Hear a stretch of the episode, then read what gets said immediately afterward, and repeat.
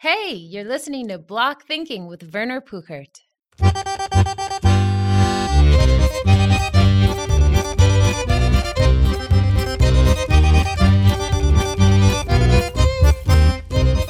Happy 2019. And this first episode, I'm going to break a little bit away from our usual format where I interview someone in the design space within Central Europe and share a few books that I read in 2018 just to kick off the new year you know, you're so tempted these days to do some online learning or watch some videos, read, read blog posts, and I'm not running those down. They're great, but when you really want to deep dive a certain topic, um, reading a good book about it is really for me the, the way to go. But then also, I specifically put books on the list that I want to reread. Thus, uh, these are books that you know, if my house had to catch fire, heaven forbid, would be some of the books that I would grab and save to the dismay of my wife, who I think is starting to get annoyed with all the books that I'm collecting. So hopefully she's not listening to this episode. Yes, okay, so I mentioned also that this is being recorded in San Diego, California. I'm here for a project. It's keeping me on the road, keeping me busy. I'm doing work with some of the guys from the, the Event Design Collective, some exciting stuff. And then also, I have to share this funny story. Gather around, kids. It's story time. I planned my whole trip and I actually misjudged the time zones. Had a hectic flight into Amsterdam. It was just crazy weather was. I was gonna miss my connecting flight. Was really stressed out. Ran through Schiphol, made it to the flight, got to LA, and then I checked my itinerary and I realized that I arrived in the States a day early you know, the planet turns in a certain way. So I actually got here the same day and I had to go and actually find this little hotel where I'm sitting now, just outside San Diego, um, Old Town.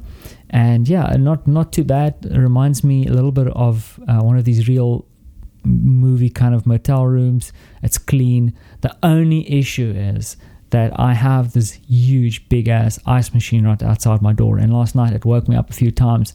I mean, it goes through these cycles, it kicks in. It might even kick in during the course of this recording, but um, uh, quite a noise and a ruckus it makes. But uh, it's part of the story. Um, yeah, and then also explored San Diego a little bit today. Um, more, more, or less the old town. Went to look at some old Pueblo kind of stuff, uh, some rich history here. Um, you know, uh, from the west, um, saw um, old town stuff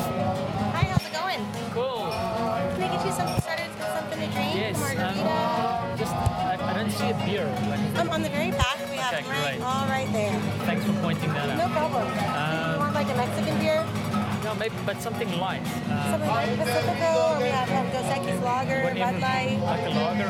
The lager is really good. Okay, cool. I have that. And then I've got this thing. I don't know what this awesome. is. That's good for a quesadilla. Yeah. And get, get that started to give you a little bit of time. Oh, yeah. Sure. Okay. Oh, also went to the sheriff's department, the museum, and I just wanted to walk around a little bit. And I actually, um, there's a guy there who has been working in the sheriff's department for a long time. He was in SWAT. Like walking around with his cowboy hat on. his like classic cowboy style boots, telling stories. It was really actually quite fun. 20 years ago, we had uh, 21 women and oh, 19 yeah. men all committed suicide at the same time.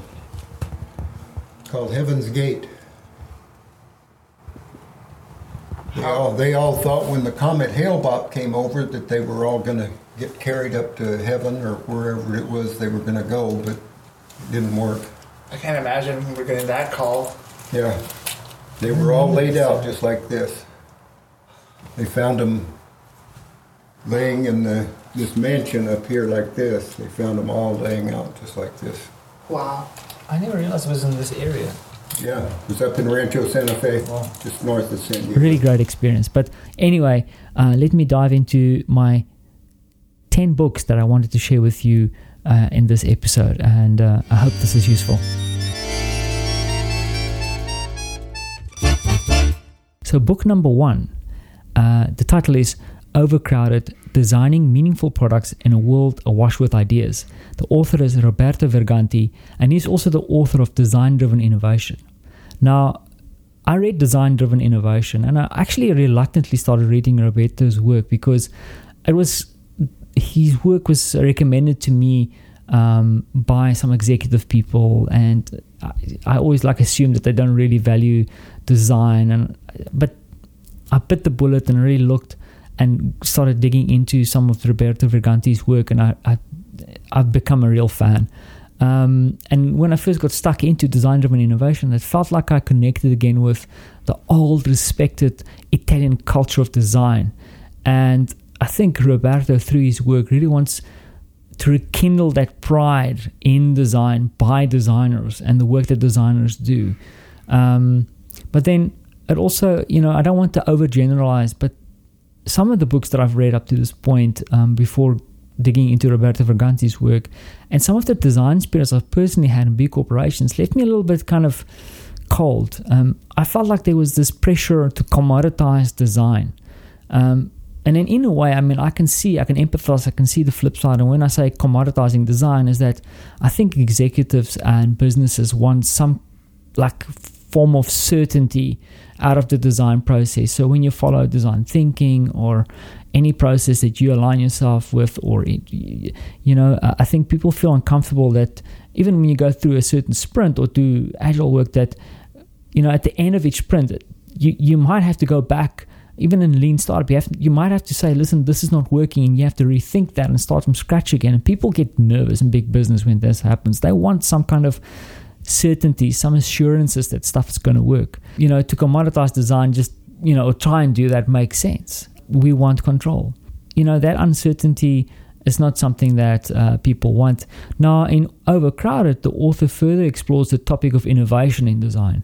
And there's a specific chapter called The Gift Maker, where he quotes Steve Wozniak, and I think it kind of sums up what I'm trying to say. People will never love a product that you do not love. If you don't love it yourself, they feel it, they smell it. It goes back to this idea that the designer should love the work they do, and there's a lot of debate around this. Um, Roberto Verganti also uh, introduces a framework, and the framework consists out of two elements. And it's hard for me to describe this without having a, a picture, but I hope this makes sense. So the two the two models he's talking about in the book is innovation of meaning and then creative problem solving. Now, I'll start with creative problem solving, and this is important to just focus on this because sometimes people think Roberto Verganti is anti design thinking, which is not true.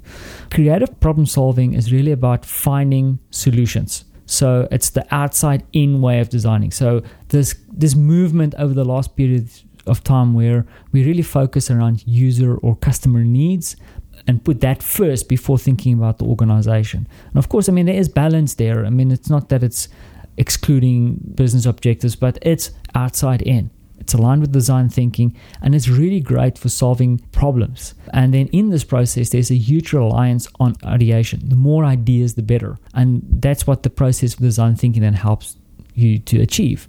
But then Roberto Verganti introduces a level up, and that is uh, innovation of meaning. And the key word here is meaning. And it kind of reminds of Simon Sinek's work. If you follow that, there's a very famous video uh, where Sinek explains the whole idea of your why, finding a meaning for something, and that's inside out. This is the designer creating something for an audience, taking the risk to design something that might be rejected by the audience. So it's inside out. What does it mean? It means that when we start from solution, when we search for solution, it is fine to go outside and search for input from outsiders. But when we search for new meaning, the new meaning should come from ourselves. Innovation should move the other way around, not from the outside in, but from the inside out. And this is quite reasonable because, I mean, the solution can come from others, but the meaning, the direction, I mean, we cannot ask the direction to someone that the direction should come from us. Also because, I mean, at the first mistake, at the first problem, and when you do innovation, there are several problems. If you don't really believe in it, you stop. If you don't really believe in it, people will never love it. But the key thing here you have in innovation of meaning, you have critique. I fondly think back of my, my time in TBWA in South Africa, where we used to go through massive rounds of critique. So you do some ideation, you do some work, and then you bring the team together, a room filled with experts on topics, uh, and and then reviewing the work and then going through critique. Even when I was at art school and people look at your work, it's horrible. I mean, you feel so exposed. But you've created this piece of work, and then someone critiques that. Of course, when you respect the opinion of person who, or an understanding of the person who looks at your work, that the growth that you go through as a designer or artist is super important and super valuable. So critique coming into play and uh, are really in, in, in overcrowded and in design driven innovation. This whole idea that uh, Roberto Verganti brings out around the importance of critique is is really really important. The book gets really practical at the end. It's not a how to, but it unpacks a little bit about how you can use this whole idea of innovation of meaning to drive innovation within in the in your business uh, or in your practice.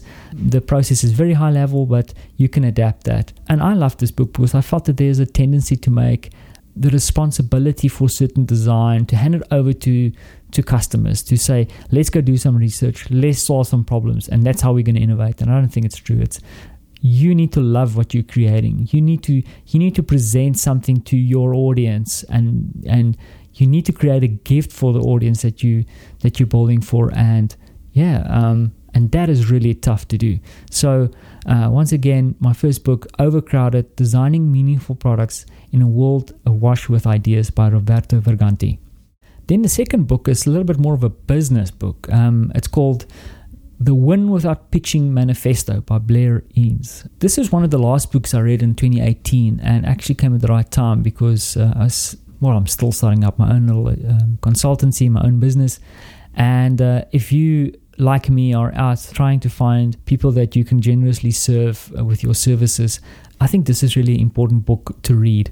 And it's really shaped my thinking and thinking about all the pitch work I did at the ad agency, I started realizing like hell, those pitches were actually super, super expensive to run. I mean, we had like 10 to 15 senior people working on these pitches, doing actual work, unpacking, building fake campaigns, piloting campaigns for to try and win business. And uh, you know, you might win one out of 10 of these things. And just the cost to do that was was insane. I mean, I don't know how we we to be pull that off. And I and I know a lot of agencies and a lot of my friends still go through that process of pitching, and that's not especially effective. The other thing is also is that when you're in this whole world of pitching for business, inevitably, and I saw this in big firms as well, is that you're in a race built around costs.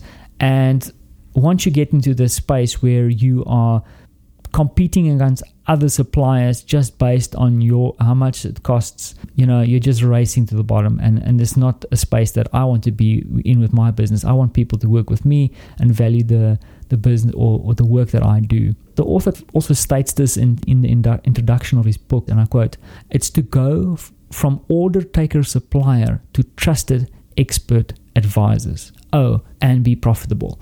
Now in the book itself he unpacks this this practice in 12 proclamations. And i'm just going to read off the proclamations and this will give you a kind of idea of what the book is about.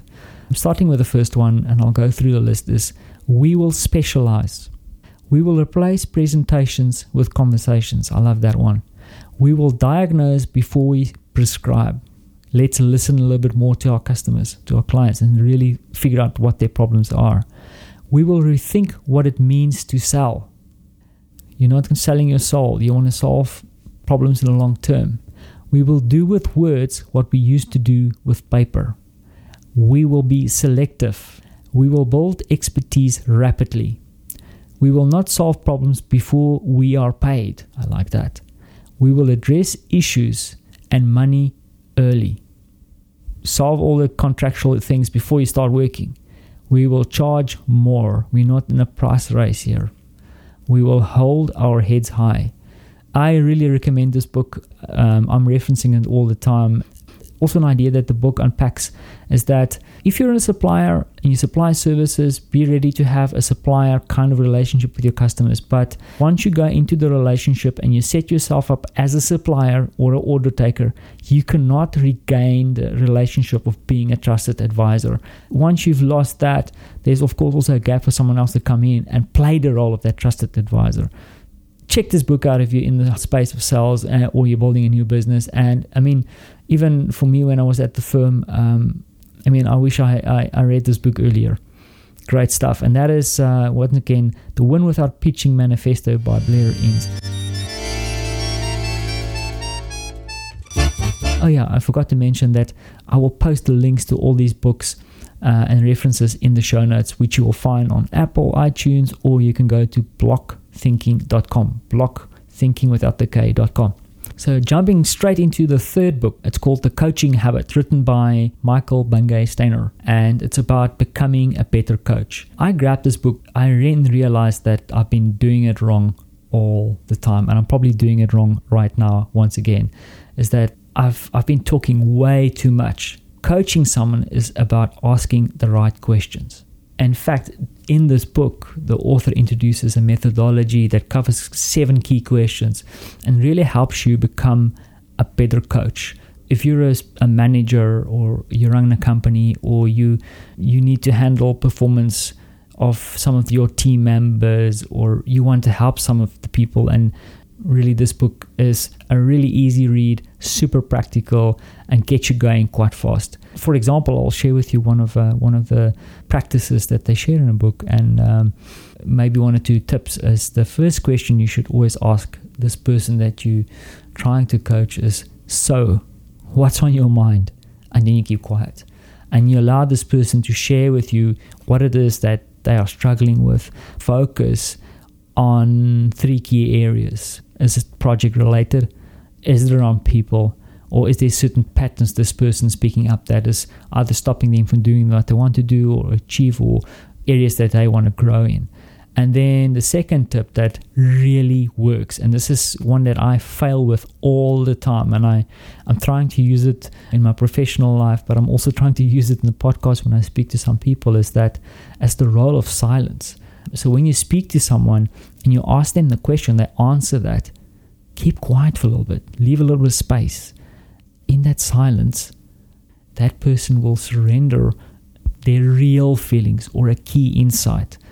And you need to fight that urgency to fill that silence with more of your own speaking. And that actually works in your sales practice as well. So use silence wisely. And it feels awkward at first. Like give it a chance. Like ask someone a question when you have when you meet with a friend again. Ask them a question. Uh, let them share some knowledge with you, and then keep quiet. See what happens. It really works. Um, this book is an easy read. There's some great humor, some practical lessons that links to their website, and there's even a cocktail recipe that the author will send you.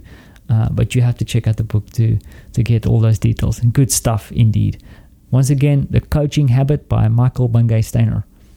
Number four, this book is called The Art of Possibility by Rosamund Stone Zander and Benjamin Zander. In fact, I mentioned Benjamin Zander in the interview with Marina too, and um, I urge you to check out his YouTube video, YouTube video, TED Talk video where he talks about one buttock playing and he actually talks about this practice in the book too. And the book is really about how you can transform your professional and or your personal life. The two authors introduce 12 practices and each practice is colorfully illustrated through stories that benjamin zander tells you know, related to some of his experiences as conductor uh, of the Boston Philharmonic and also his teaching experiences. So, for example, one of the practices that I love and I, I try and apply it in my own personal life is um, called giving yourself an A. He still starts off telling how he actually instructed his students and told them that they will all get an A for that specific se- semester. And the only condition he had is that they would write him a letter as if the, it was written by their future selves, telling why they got an A. And this is quite interesting because, I mean, in education itself, you know, sometimes you get so, you know, am I going to make the grade? Am I going to pass the certification? Isn't it more important to actually know the work? You know, giving yourself that chance to really sit and focus and absorb and get drawn into the topic. Yeah, I mean, if you give yourself an A, you start acting like an A student, and that is a is a methodology that that uh, Benjamin Zander has proven works. Because sometimes I can be very critical, critical about myself, but if I treat myself and think as an A student, start acting like that, and I, I really believe this works. But even more importantly, and this is something I try and with my pessimistic ass try and apply a little bit more is the idea of not only giving yourself an A, but giving someone else an A. Now, we always joke around about the designer ego, and when we have new team members or we have colleagues or we have to collaborate with other people, um, giving them an A just really improves the relationships and gives you the opportunity to really get to know new people and build great friendships uh, with this approach because they people can feel that if you approach them by giving them that benefit of the doubt, giving them an A. So, The Art of Possibility by Rosamund Zander and Benjamin Zander, great book for transforming your professional and personal life. Great, so we're nearly halfway. This is book number five Linchpin Are You Indispensable?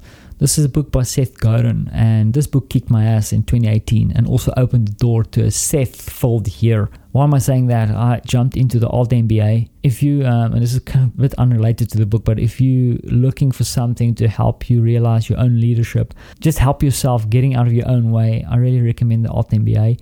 I also did the Bootstrappers workshop uh, where Seth Godin helps people uh, focus on building their own bootstrapping business, and then I also did the podcast fellowship um, with uh, Seth Godin and Alexander De Palma. Like, highly recommend checking that out. And the way that they approach learning and sharing of ideas is really, really interesting.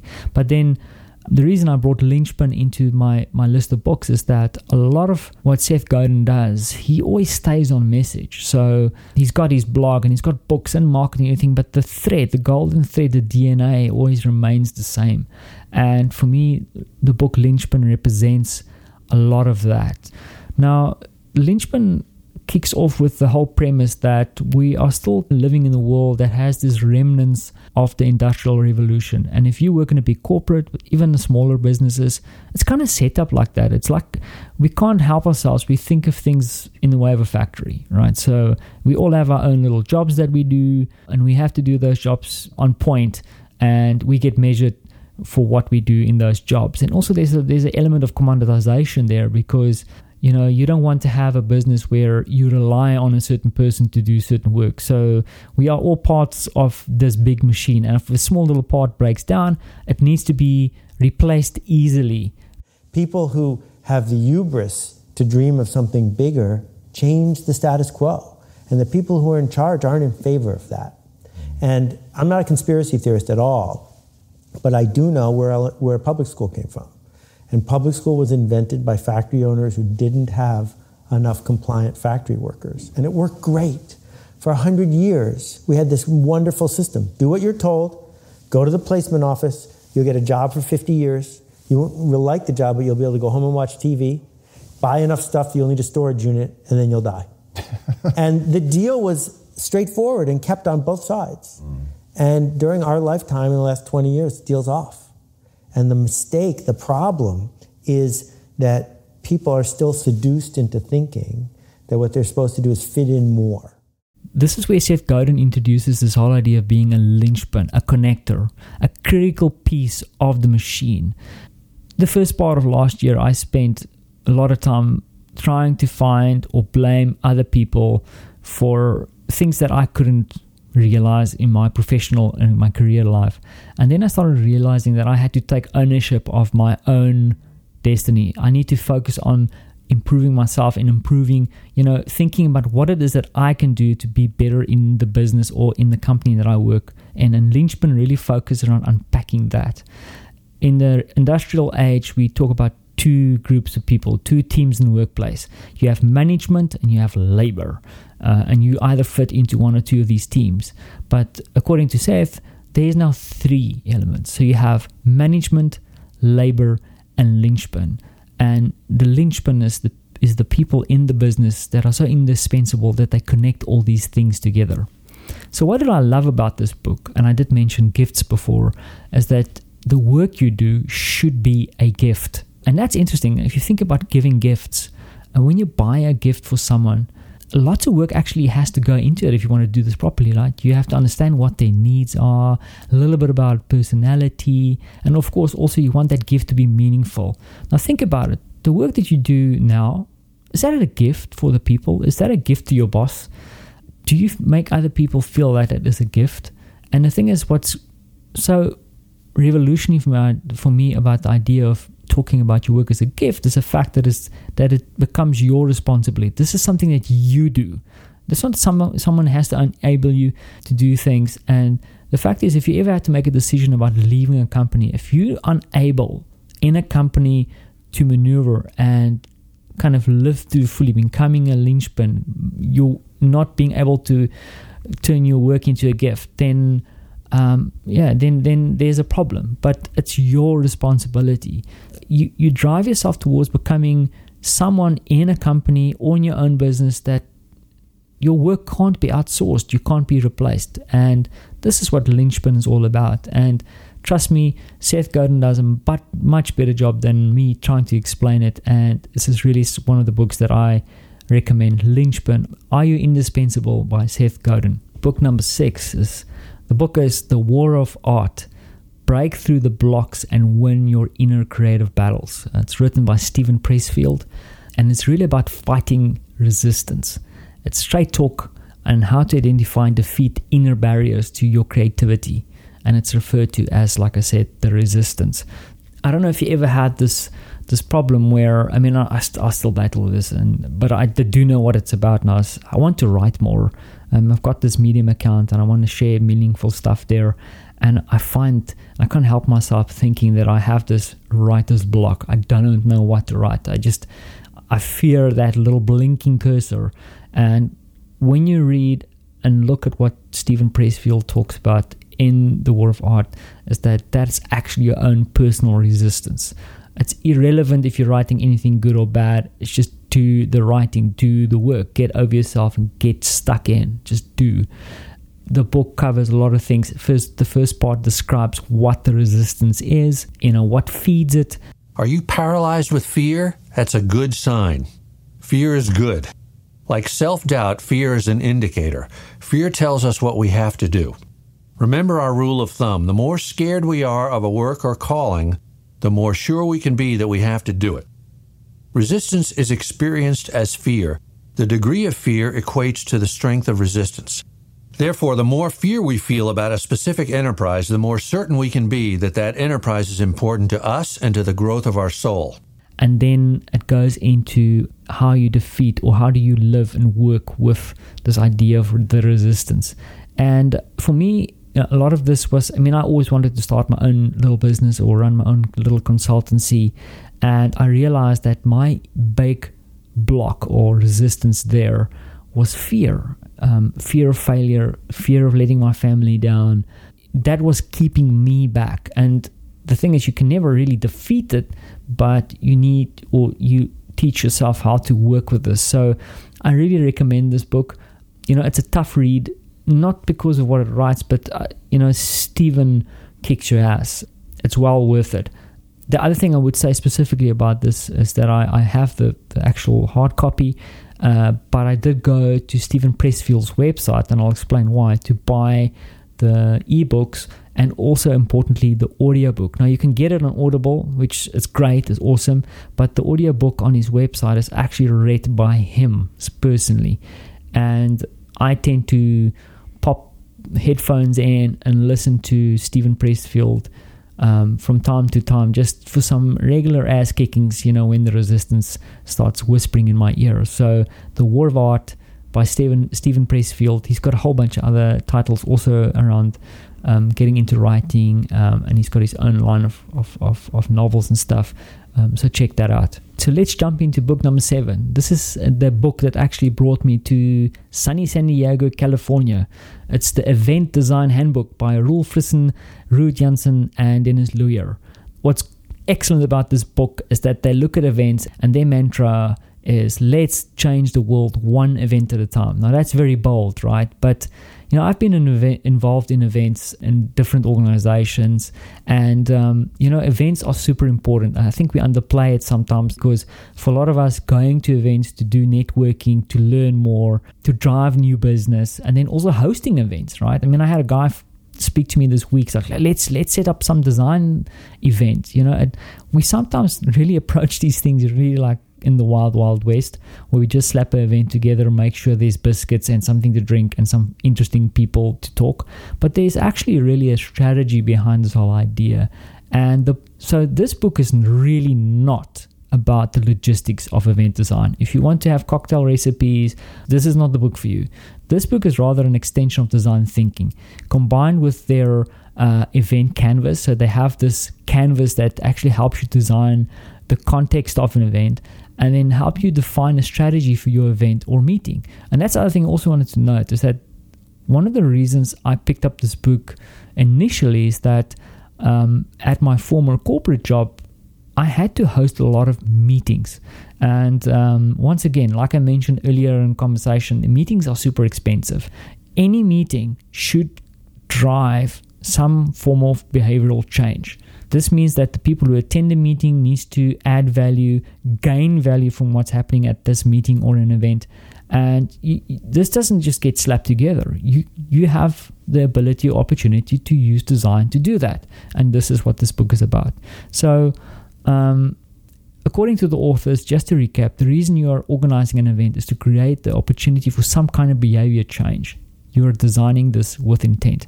The event design canvas and the process described in this book helps you navigate through the strategy of designing events. So, the event design handbook, nicely put, put together, very visual, easy read, and I really recommend that. Book number eight. This was really a fun book to read, and it's called A Beautiful Constraint by Adam Morgan and Mark Barden.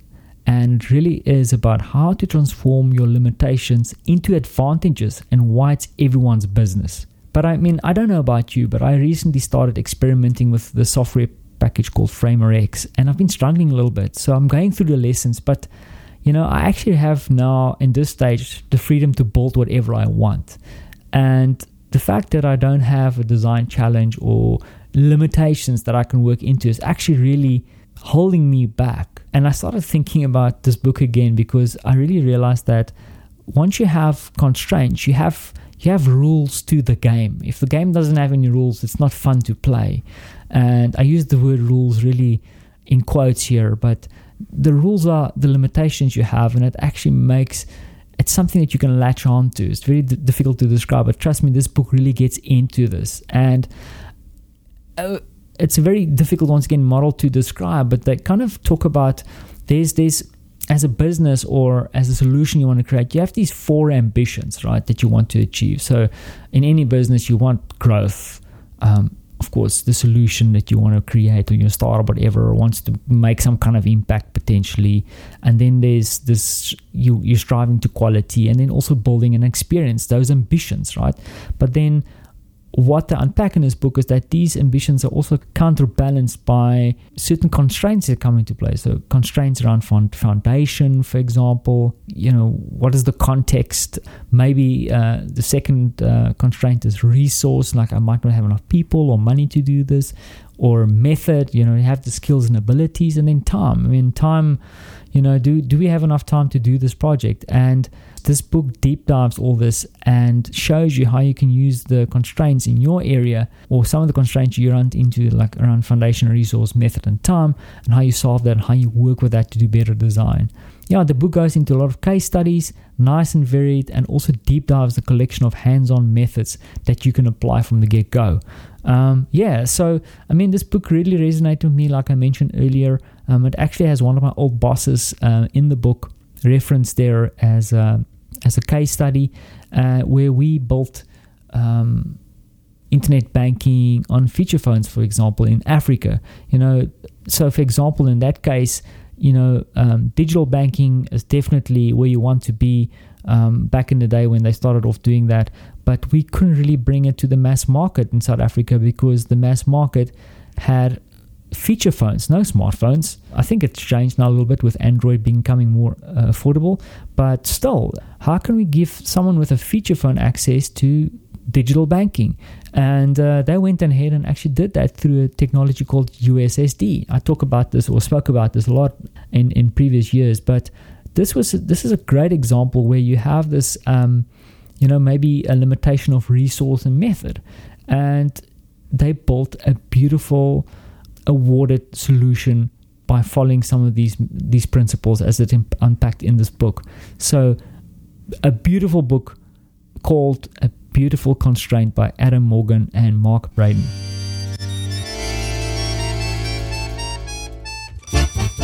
The Power of Moments by Chip and Dan Heath is book number nine. And uh, the reason I brought this book in is also I talk a lot about the experience economy. I reference this a lot and some of my previous guests actually uh, they are on this journey with me like marina andrew and Paul Valencia that I spoke to, we explored the whole idea of the experience economy. Um, I also had the opportunity to invoice, uh, interview Joe Pine, who wrote the book The Experience Economy. And this is really an interesting field for me personally, but sometimes it can get really tough because there's a lot of questions around. We're really exploring this. And for someone who is doing some UX work, maybe some service design work, you know, what is it that they can do today to to, to tap into the experience economy. And I think the power of moments is a great primer to get you into the thinking, into the practicalities of the experience economy. So let me explain the concept. So a simple analogy or a simple story. So, for example, um, in Disney World, Disneyland is is kind of a benchmark for experience design. If you go there, I mean, these guys, them engineers are extraordinary when it comes to designing experiences, but they also, you know, they have these key critical moments. So, for example, in the book to unpack, where they they strategically place uh, opportunities to take a photo with your family closer to the end of your visit at Disneyland. And I, the reason I do this is that they realize that going through this experience, there's inevitably going to be problems. I mean, there might be some rubbish somewhere, or you might trip over a step, or what's definitely going to happen is that you might be there with your kids if you have kids, and the little tyke is going to lose his marbles and just irritate you, and it's going to get hot and you can get bothered and your wife's going to irritate you or your wife's going to get irritated by you and there's going to be ups and downs and then you're going to have fun again and you're going to have a brilliant lunch but then right at the end they give you this opportunity to take this brilliant family photo which you then take away as a memento and you know humans we are weird pe- kind of creatures because even if you had the worst day at some stage you're going to look back at that photo and really look at that moment in time and cherish your experience that you had at Disney World.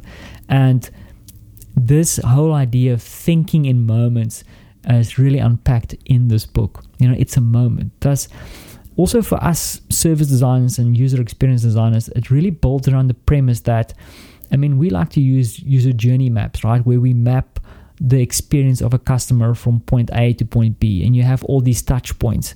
And usually, where we start is you look at where the bad touch points are, you know, the really bad ones. And this is still still valid. You you fix those bad points, but it's not necessary to fill in all the potholes in quotes. You need to strategically put in some spikes, some some some positive moments along the way. So don't try and fill out all the pot, potholes. Create a few or add a few peak moments to balance your experience. And it's it's it's becomes a very effective tool and actually very handy to think in this way. The book is also also unpacks these moments in, in, in into uh, a bunch of categories. Uh, I'll quickly rattle them off. So the one is um, the mo- uh, moments of, of elevation. So where you you you have a maybe a script and you break the script. So for example if you're doing banking you know, there's kind of a script uh, when people open the bank account or whatever. Now think about how you can break that script slightly to to make it more interesting. Then um, moments of insight where you give the participant an opportunity to make a new discovery, um, a aha moment, for example. Uh, moments of pride where someone earns recognition for what they what they're doing. And heaven forbid, guys, this is not about putting a little badge on something or this, this pseudo gamification stuff is really acknowledging someone's um, uh, achievements and, and, and, tapping into this whole moment of pride. And then the final one is moments of connection. Is how do we we interact and create social moments for people in the experiences that we design. So moment of elevation, moment of insight, moment of pride, moment of connection. And they unpack all these in the book in a really, really nice way with a lot of examples. Something else to keep in mind is that they also have a mailing list that you can tap into. And then from time to time, not too often, um, the authors actually send out an updated list of, of examples around the power of moments. So, yeah, The Power of Moments by Chip and Dan Heath. Then finally, book number 10, uh, A More Beautiful Question I grabbed this book because I wanted to find something that will help me become a better interviewer. And to interview people, you need to ask questions. But then I realized that this is actually more relevant to my design practice than anything else. And to such an extent that if I had to have a New Year's resolution my New Year's resolution for 2019 is to use my ears more, listen to people, listen more carefully. And that's the most powerful thing I believe a designer has is the ability to really observe, listen, um, and understand. And that means that your mouth is not flapping all the time. To explain to you why I think this aligns beautifully with, with design practice, specifically design thinking, is that the author unpacks three critical questions. And it goes into much more depth than I'm explaining now but there's three questions. So if you think about design thinking the first phase of design thinking is around understanding. And in the book they talk about asking the question why when you're observing people, when you maybe doing a service safari where you look at things critically by asking why. Then the second question they unpacked is unpack is what if, and this plays nicely into the ideation space. So now that you've asked why, you ask what if? You know explore the solution space and ideate. The final question super important question is how. And you know you might have an idea but how I do how am i going to execute it? How am i going to find the resources honestly, I'm really using these three questions these days as the basis of my design approach. And I think it's much more powerful. And it's definitely a book on my list that I want to listen to again. In fact, I had the audiobook recommended um, A More Beautiful Question by Michael A. Singer.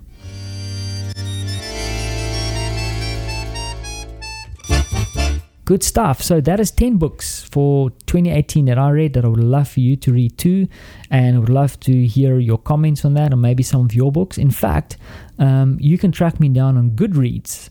Um, would love to hear from you. And yeah, that brings me to the end of this episode of Bloc Thinking. We'll be back uh, in the next episode with one of uh, the interviews that I'm working on at this stage. And then also, I'm working with Jonathan for hopefully a special bloc thinking episode coming later in February. We wanted to do it as a special bonus Christmas episode, but the person we're lining up, and this is someone we're really excited to talk about in the design community, is super busy and we can only get into their calendar later on. So we still hard at work at that Hope to have more information about that later. So, guys, thank you for listening to the episode. Please stay in touch. Let me know what you thought. Give me some of your book recommendations. My wife would love to see my, my shelves grow even more to her chagrin. So, thank you very much for listening and catch you later on. Thanks for listening to Bloc Thinking. You can find more information and the show notes for this episode at www.blocthinking.com. That is blockthinking without the K. Dot com. If you enjoyed the show, please subscribe on iTunes or any of your favorite podcast platforms. We thrive on critique, so feel free to leave comments on iTunes or get hold of us directly. Thanks for listening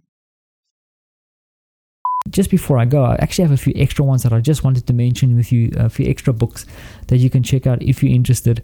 These are Designing Your Life How to Build a Well Lived and Joyful Life by Bill Burnett and Dave Evans. This is a great book that focuses on how you apply design thinking to your own personal life. How can I design my life? using design thinking as a as a as a base. And Bill Burnett, I think specifically works at the D school, and he realized that they were teaching all these students how to do design thinking for business, but you know these students go out in the world wide world and have no um, skills and they use this platform and design thinking to actually help these students and now it's become quite a, a nice book so go check that out Designing Your Life How to Build a Well Lived Joyful Life.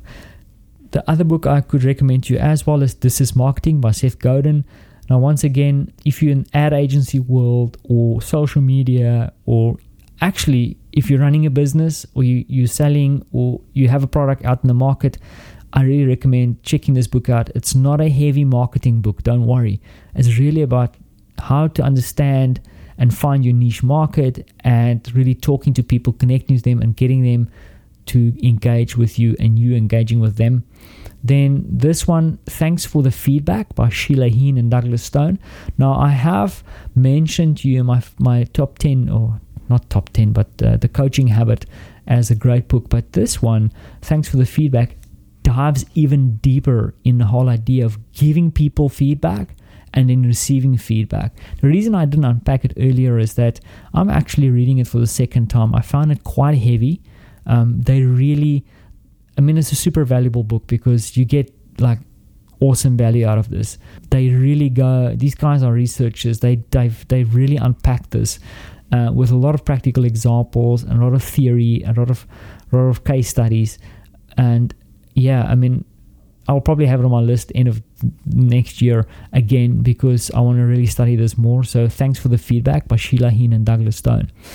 And then I've got three more. Uh, this one uh, is Thinking in Bets by Annie Duke.